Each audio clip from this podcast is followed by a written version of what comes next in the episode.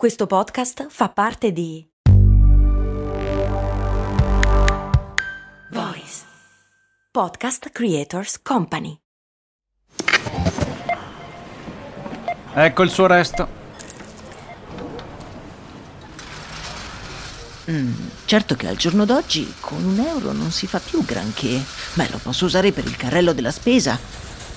Ma comprare 10 Goliador? Eh no, per quelle servono 2 euro adesso. Ah, beh, allora non mi resta che lanciarlo nella fontana di Trevi ed esprimere un desiderio. Oppure, beh, potrei investire sul mio futuro. Ma un euro? Beh, sì, su Scalable.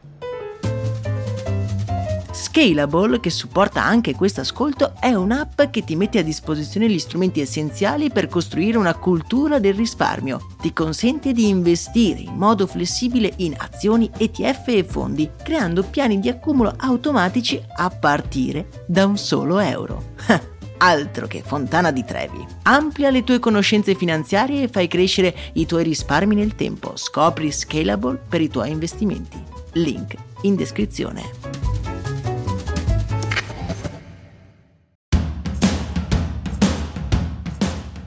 Bentornati amici e amiche, io sono Max Corona e oggi qui su Brandy andremo a rispondere a una di quelle domande che mi assilla ormai da troppo tempo in termini di sostenibilità. Archiviare i nostri dati in cloud è un'opzione sostenibile o almeno è più sostenibile di archiviarli nei nostri hard disk? Per rispondere dobbiamo prima capire che cosa sia il cloud.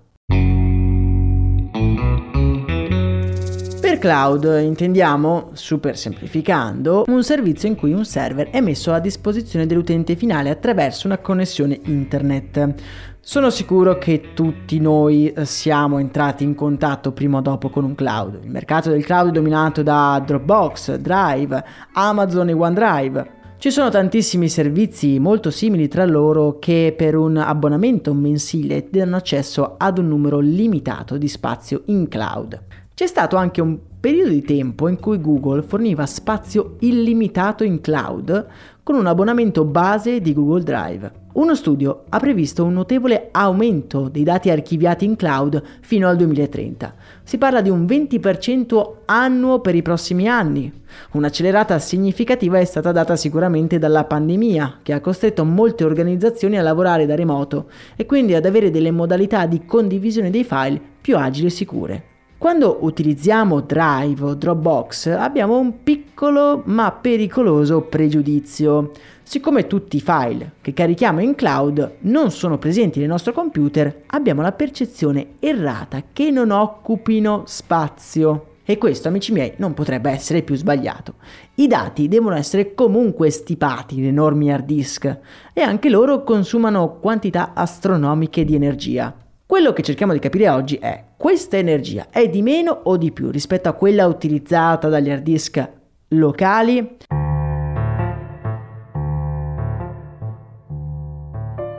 Secondo l'Environmental Prediction Agency, i data center rappresentano ora l'1,5% di tutto il consumo di elettricità degli Stati Uniti e entro il 2025 le emissioni di carbonio saranno quadruplicate a 680 milioni di tonnellate all'anno, che per capirci rappresenta molto di più dell'industria aeronautica. Guardando i dati ci rendiamo conto che effettivamente i data center centralizzati godono di parecchi vantaggi dal punto di vista ambientale.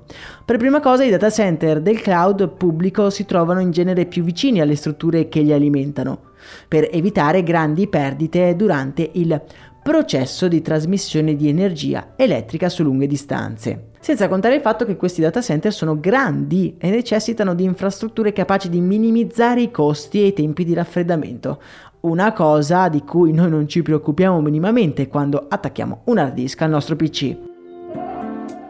Uno studio ha stimato che il passaggio al cloud di determinati software installati in locale negli Stati Uniti permetterebbe di risparmiare elettricità pari al quantitativo di illuminare Los Angeles per 12 mesi. Ovviamente dipende da caso a caso, ma in generale l'utilizzo di server in cloud è più sostenibile a livello ambientale, perché da un lato la scelta della fonte di energia è unica, quindi può essere anche rinnovabile, dall'altro l'efficienza è garantita dal modello stesso del business in cui operano. La gestione e l'elaborazione dei dati su un server locale aumenta notevolmente le emissioni di carbonio, semplicemente per quella regola che avere un unico luogo grande dove fare un'unica cosa è quasi sempre la soluzione più efficiente in termini energetici.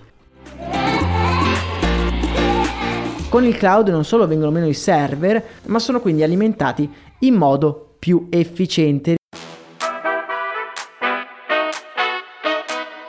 Il cloud mi ha sempre affascinato e sebbene non applicabile a tutti i casi specifici potrebbe essere un ottimo modo per risparmiare un po' di energia. Voi che cosa ne pensate? Sareste disposti a spostare tutti i vostri file in cloud? Avete delle preoccupazioni extra? Parliamone come sempre nel nostro canale Telegram. Per oggi è davvero tutto. Io vi ricordo che in descrizione trovate una playlist con tutte le puntate di questo podcast che hanno come centro focale la sostenibilità. A me non resta che augurarvi una serena giornata, un saluto e un abbraccio da Max Corona.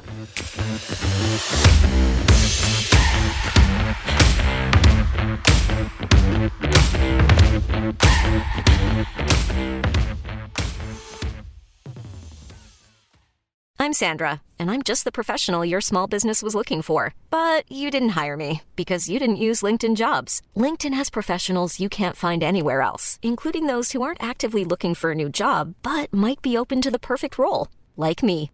In a given month, over 70% of LinkedIn users don't visit other leading job sites. So if you're not looking on LinkedIn, you'll miss out on great candidates like Sandra. Start hiring professionals like a professional. Post your free job on linkedin.com/people today.